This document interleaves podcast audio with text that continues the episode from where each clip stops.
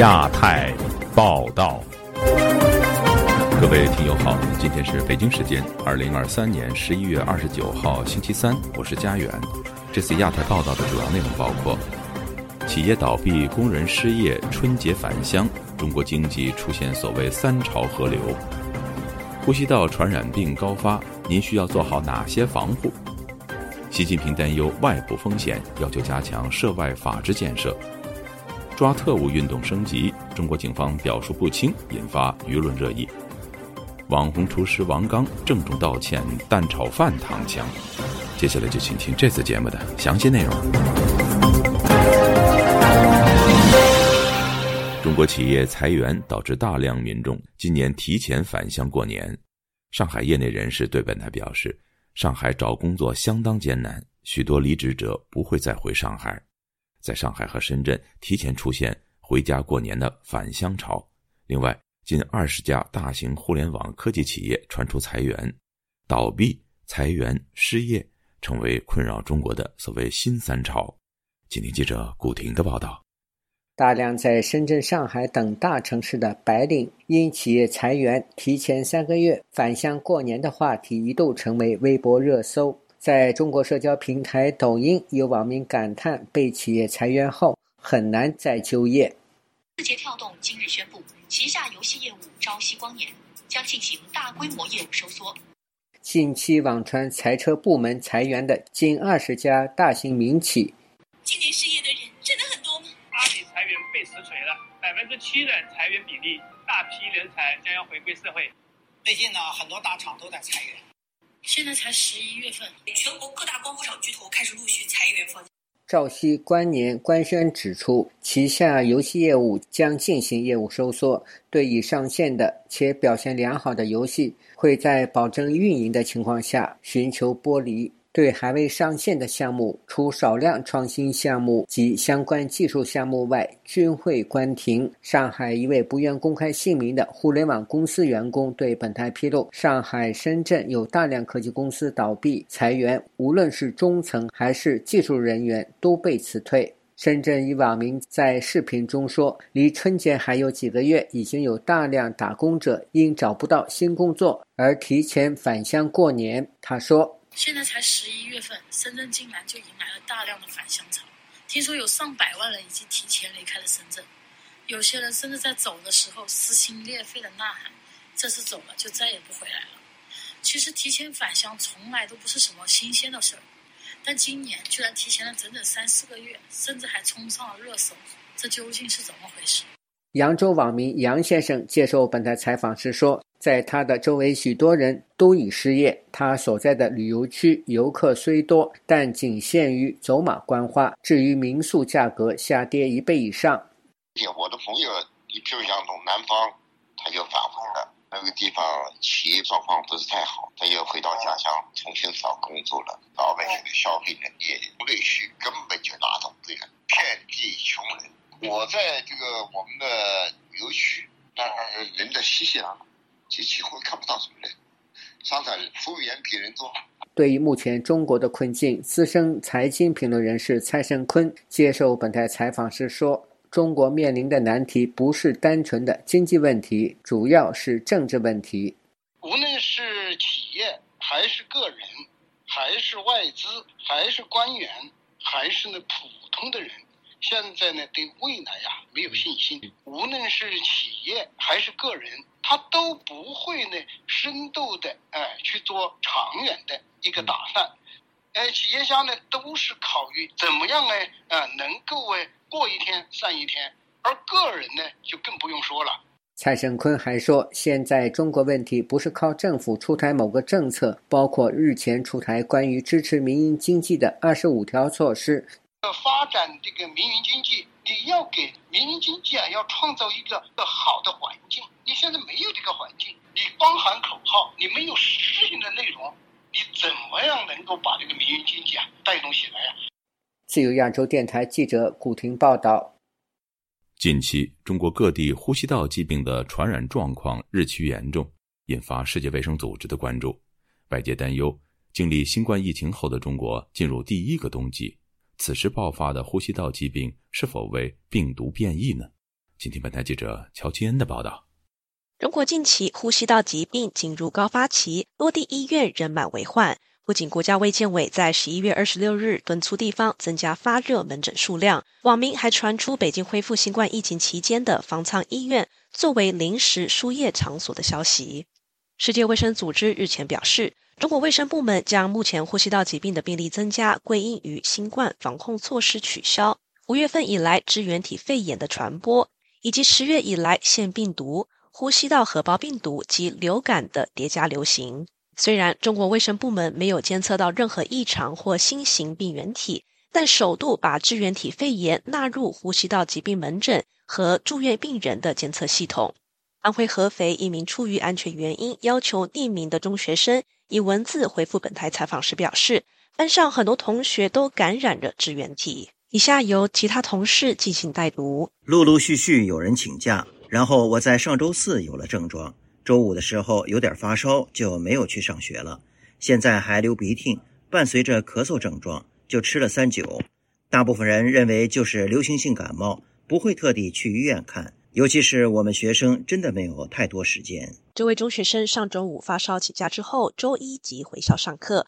不过他表示，有同学上周三起连续请假了将近一周。究竟什么是支原体肺炎和新冠及其他呼吸道疾病有何不同？截至目前，不仅支原体肺炎是新冠的变异吗？成为微博热搜。官方也再次呼吁民众出入佩戴口罩，保持勤洗手及通风的卫生习惯。台北联合医院的胸腔内科主治医师苏玉峰表示，支原体是一种很常见的细菌，只能靠抗生素治疗，目前没有疫苗可以预防。有一个名称叫做 walking pneumonia，就是行走的肺炎，就是得到这些病的人呢，虽然会变成肺炎。但是人仍然可以好好的走来走去。苏玉峰医师表示，与之相比，新冠、流感及其他正在流行的季节性疾病，则由病毒引发。那传染力的话呢，一般来说呢，都还蛮强的。那当然，病毒的传染力更强一点了。那霉菌本来是细菌，那细菌本来传染力是比较弱一点。但是因为霉菌本身它是一个很小只的细菌，所以它的传染力也因为它的 size 小，也容易比较容易被传染。然后再加上它的病人抵病之后呢，活力比较好，可以走来走去，也增加他到处咳嗽传染给别人的机会。苏玉峰医师说，由于支原体的症状和其他病毒类似，因此医疗人员很难第一时间做出区分。但大方向来说，流感是容易高烧、全身酸痛，那 adenovirus 就是容易有眼睛的红肿，或者是我们的喉咙痛，美将军就是会比较容易会咳嗽，咳咳咳咳不停。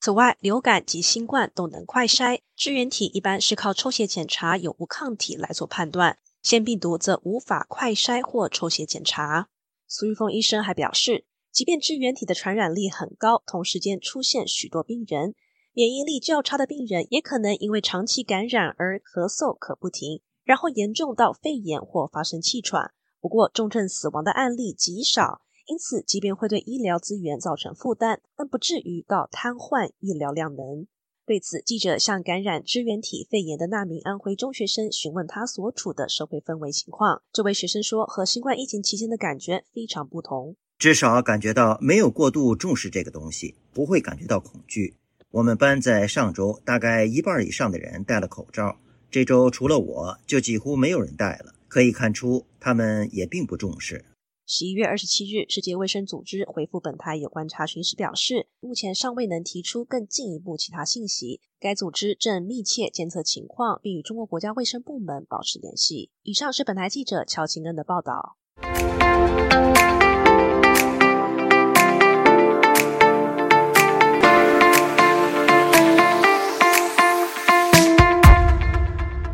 中国国家主席习近平日前提出。为应对外部风险挑战，要加强涉外法治建设。那么，什么是所谓的外部风险呢？以下是本台记者经纬的整理报道。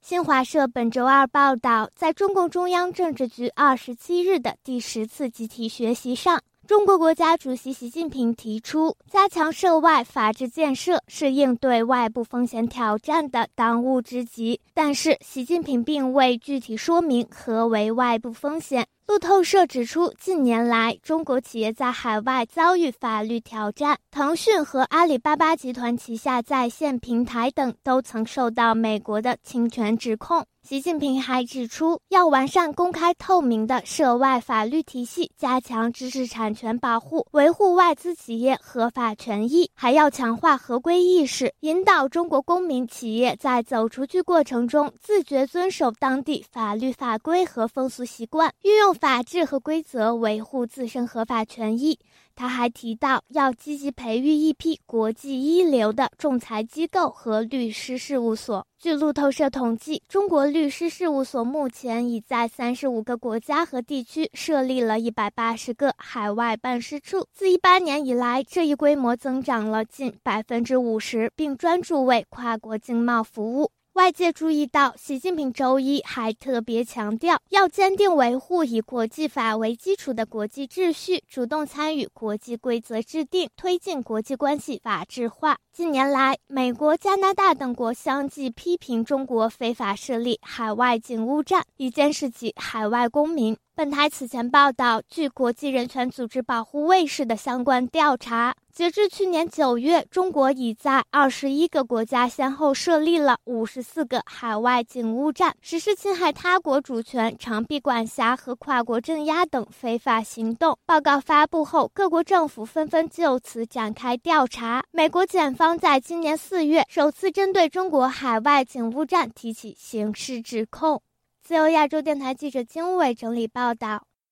中国国家安全部本周一公布一起渗透泄密案，指国内一网络技术人员遭境外间谍情报机关利用，涉嫌向国内多家国防军工单位的高新科技企业发动网络攻击泄密活动。以下是记者古婷的报道。今年下半年，中国频繁公布涉及境外的间谍案件。据中国国家安全部在官方微博最新披露，今年初有境外间谍情报机关以外国软件开发商的身份，主动联络国内一名从事网络技术服务的王姓工程师，邀请他为数十款软件配置数字签名证书、杀毒软件测试等，以通过网络安全认证检测。并承诺给予高额报酬作为回报，其后又要求指定软件加密渠道联络。对于近期官方接二连三的公布间谍案，时事评论人士陆军本周二接受本台采访时说：“官方并未公布这起间谍案的细节，这类模糊的表述让人怀疑。”他说：“这究竟是真实发生过的案子，还是一个编造杜撰的假案子？因为从国家安全部公号文章看。”境外间谍情报机关实施网络情报窃密的途径，通过捆绑网络木马、病毒程序软件。当然，我们知道，就每一个网民他上网，第一个要注意的就是木马病毒程序。所以说，对于每一个网民来讲，防病毒、防木马都是上网的必修课。那作为持有国家秘密的这些军工单位、高科技企业，他们难道没有这个常识吗？当局没有透露涉案国家。安全部的文章称，涉案的工程师明知为对方提供技术服务，会让这批存在安全隐患的软件避开监管，仍继续合作；而藏有木马病毒的软件运行后，会入侵控制电脑、服务器等，并窃取资料和数据，影响内地几十家国防军工单位、高科技企业。至于涉案的工程师，已给予行政处罚。陆军表示，国安部对涉案王姓工程师的处理较轻。仅是行政处罚，他说。那这种处罚力度呢，可以说和前面国家安全机关的，就是国家安全部那个文章里写到的，什么对中国数十家国防军工单位和高科技企业实施了网络攻击窃密活动，和这样一个表述呢，可以说是完全不匹配。那显然呢，就是就是夸大其词嘛，要大力的宣传反间谍法，营造一种人人自危的环境。中国反间谍法今年七月生效，其后官方公布所谓涉及美国中央情报局的间谍案。央视新华社报道，中国某国家部委干部郝某在日本留学期间，因办理赴美签证事宜，与美国驻日本大使馆官员泰德结识，并建立了密切联系。郝某与美方签署了参谍协议，接受美方考核和培训等等。澳大利亚悉尼科技大学冯崇义接受本台采访时说，在以美国为首的西方国家对中国实施高科技封锁，使得中国越来越难获得西方技术。近期官方公布一系列的所谓间谍案，是为了反制美国。理解为一种反制措施，就是想让啊西方能不能放他一马。就是你会对你在中国的一些企业、对中国的一些人不利，哪怕我没有确实的证据，我照样可以抓你的人。以上是自由亚洲电台记者古婷报道。中国美食博主王刚十一月二十七号在网上发布了一条公开道歉视频，表示他以后都不会再制作蛋炒饭。王刚为什么做如此表态呢？请听本台记者孙成的报道。在公开发布的道歉视频中，王刚表示郑重的道歉，并说道：“在这里，我向大家做两个保证，在未来的日子里，第一，所有的视频我都亲自发布；第二，作为厨师，以后再也不做蛋炒饭，也不拍蛋炒饭。”王刚之所以发布这条视频，是因为当天，王刚的微博、哔哩哔哩等社交视频软件账号上发布了他教人制作蛋炒饭的视频。王刚在道歉视频中说，这条视频是他的同事发布的，而他自己由于在忙个人的事情，未能参与到视频的发布中。王刚也在道歉视频中说，我外公也是一名志愿老兵，他在朝鲜待了六年，他在我心目中是非常神圣的圣人。我从小也有一个梦想，想当兵。我在十七岁那年回来兵检，因为背上有一块疤，没有过。那么，为什么发布蛋炒饭视频会让王刚有这种反应呢？近年来，“蛋炒饭”一词越来越成为中国网络上的敏感词。这一词汇的敏感与毛泽东长子毛岸英之死有关。一九五零年十一月二十五日，毛岸英在参与朝鲜战争期间死于空袭，而他的死因一直众说纷纭。根据曾任中共入朝部队作战处副处长、司令部办公室副主任的杨迪在回忆录中披露，导致毛岸英死亡的空袭发生时。毛岸英正在与人在防空洞外烹饪蛋炒饭，违反了防空纪律。此外，十月二十四日是毛岸英的生日，一九五零年十月二十五日则是中共军队在朝鲜半岛首次作战的日子。因此，多年以来，常有人因为在每年的十到十一月与网上发布与蛋炒饭有关的内容，遭到粉红和毛派人士的攻击。也有许多人在网上使用“蛋炒饭”一词，对毛岸英之死进行讽刺，认为毛岸英被炸死使中国摆脱了毛家世袭统治。现居加州湾区的洪门志工总堂成员张牧之，曾于两年前的十一月下旬，在旧金山唐人街和加州大学伯克利分校组织过庆祝蛋炒饭节的活动，在活动中摆设摊位，展示了写有“蛋炒饭是怎样将中国从变成北韩的情况拯救出来的”字样的展板。张牧之在今年十一月二十七日接受了本台采访，表示。早期的时候，蛋炒饭这件事情虽然是个梗啊，但是并没有很流行。但是呢，恰恰是因为共产党的封杀呢，呃，让它变得流行起来了。事实上，自2018年以来，王刚就因为在十月至十一月期间发布与蛋炒饭有关的内容，多次遭到攻击。而中国人大常委会于2018年4月通过了《英烈保护法》，规定禁止歪曲、丑化、亵渎、否定英雄烈士事迹和精神。曾担任新浪微博审查员的刘立鹏表示。尽管如此，“蛋炒饭”一词作为一种政治隐喻，仍在传播。他举例说：“像蛋炒饭这种隐喻，就早都已经传开了，所以很难刹得住的。就比方说，二零二零年时候，蛋炒饭节的当天，这天被中国网民叫做‘中国感恩节’。”自由亚洲电台记者孙成，旧金山报道。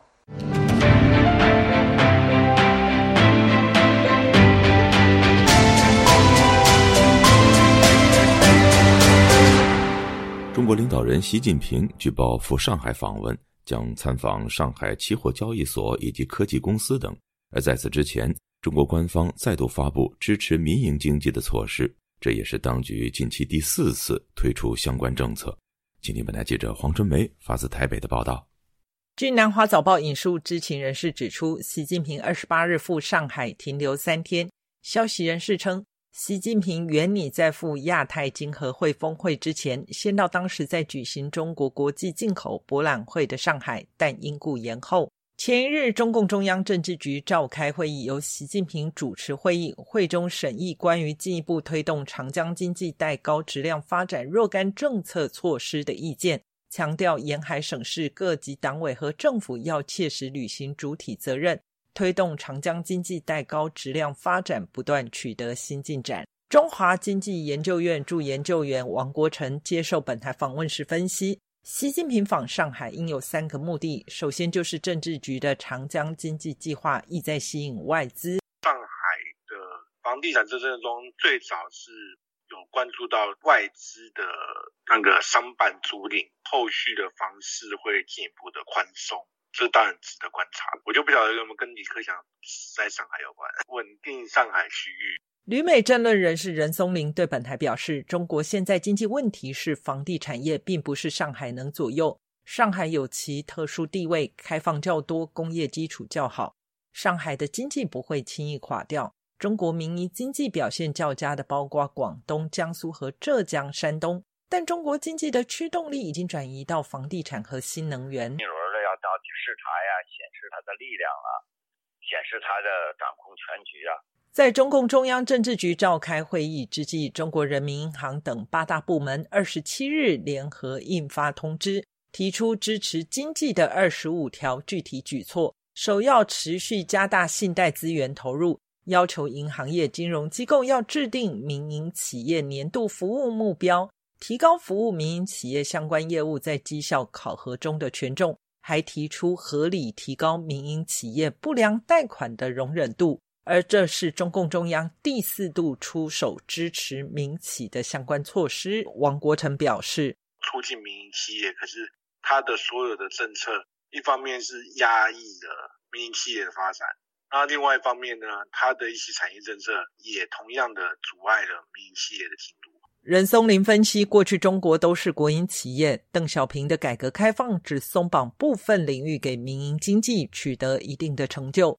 然而，一旦有像阿里巴巴、百度这样的民企规模做大，就算是邓小平活着也会处理。一来威胁了共产党的利益，再者数字新经济模式兴起。共产党肯定不会轻易把这块饼留给民企。与其说国进民退，其实是中国国营企业与民营经济在新经济领域战斗着。自由亚洲电台记者黄春梅台北报道。近日，新疆多地启动所谓群众春晚活动，其中维吾尔妇女身穿汉族民俗服装、打腰鼓、跳扇子舞等，引发舆论关注。世委会发言人表示。习近平在新疆推动的所谓“文化润疆”政策，是对维吾尔人进行文化灭绝的政治运动。以下是本台记者夏小华发自台北的报道。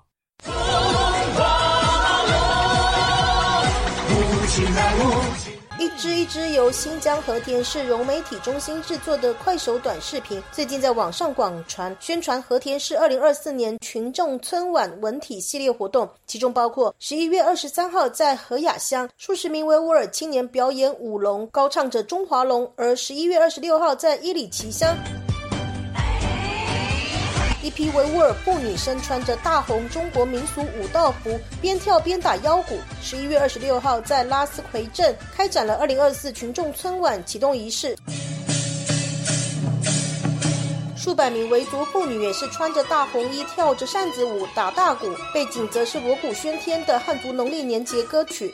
另一支快手视频，十一月二十五号在和田市土沙拉镇小学。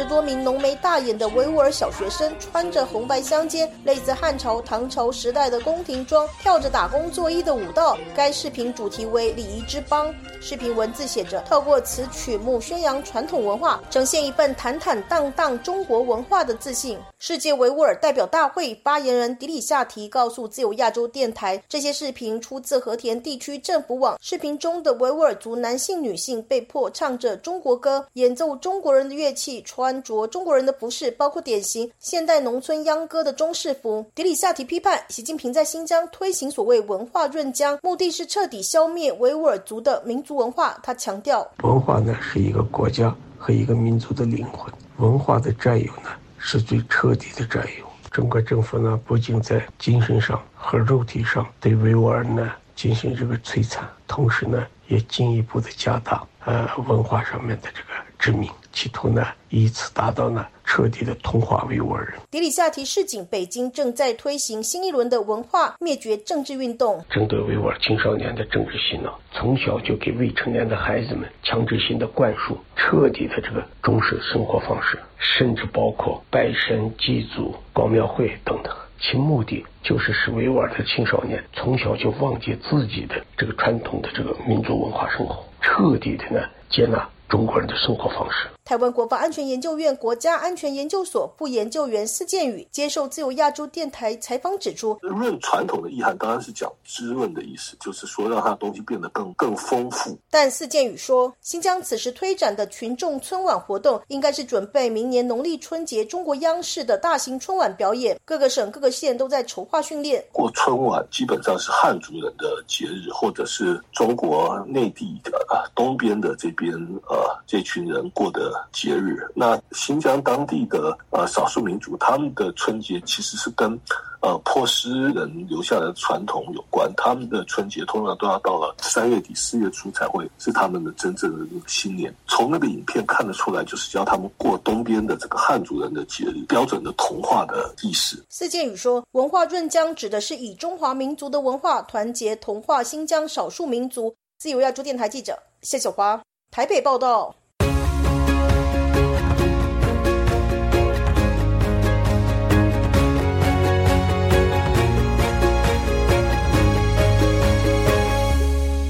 台湾大选前，有关中国组织台湾人士赴对岸旅游，暗示支持某位候选人，甚至有文宣指贯彻习近平指示解决台湾问题的消息，引发舆论关注。本周二，高雄地检署以涉嫌违反相关法律为由，传唤二十二人到案。详情，请听记者夏小华发自台北的报道。高雄市中华泛蓝协会招揽团员赴中国接受国台办的招待，行程中明示团员在明年一月十三号台湾的总统、副总统大选中支持某特定总统候选人。检方就此传唤二十二人，涉案者包括六名的前任和现任里长，罪名包括涉嫌违反渗透法和违反总统、副总统选举罢免法以及公职人员选举罢免法等等。该案目前有两人交保，并被限制出境及出海。台湾检警调查发现，郑姓领队从今年起和中国国台办人员联系，透过社区网络招揽团员，包括五月山东团、六月山西团、八月内蒙古团、九月新疆团、十月河南团等等，行程均由台办人员协助安排，由台办机关全额资助餐饮、住宿等费用，并派员随行。检警发现，行程中安排社区参访，台办以及统战部的人员会到场发言，宣传支持泛蓝阵营，下架民进党。等言论，并会在参叙敬酒的时候呼吁支持蓝白和支持某某某。高雄另外传出有中国招待团邀请高雄里长到厦门五天四夜旅游，现任里长免费包吃包住、交通、旅游险、小费等等，亲友则只需要六千块的新台币，远低于市场的行情。另有里长透露，收到类似的邀约，地点是上海、杭州、南京等基层交流，中国官员全程接待。高雄市议员张博洋接受自由亚洲电台采访指出，中方即将在十一月三十号举办两岸花卉博览会，正透过旅行社接触台湾的里长，希望里长带团去。自由亚洲电台记者谢子华台北报道。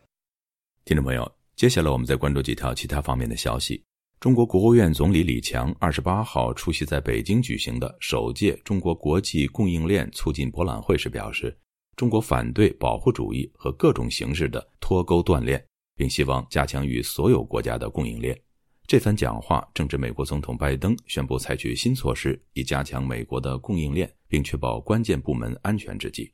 据路透社报道，美国和欧盟在过去一年中呼吁减少在某些领域对中国的依赖，以降低供应链风险，同时努力切断对中国企业某些先进半导体的供应。中国人民银行行长潘功胜十一月二十八号在香港表示，中国经济预计全年能够实现百分之五的经济增长目标。不过，他指中国经济增长模式已经发生了变化，庞大的经济规模决定不能够寄望于以往维持每年百分之八至百分之十的快速增长。综合台湾媒体报道，台湾股市加权指数二十八号收在一万七千三百四十一点二五点。港股恒生指数则最低跌至一万七千三百零三点八二点，与台股黄金交叉，让台股加权指数在魁为三十年后一度重新领先港股恒生指数。各位听众，这次第二台报道播送完了，谢谢收听，再会。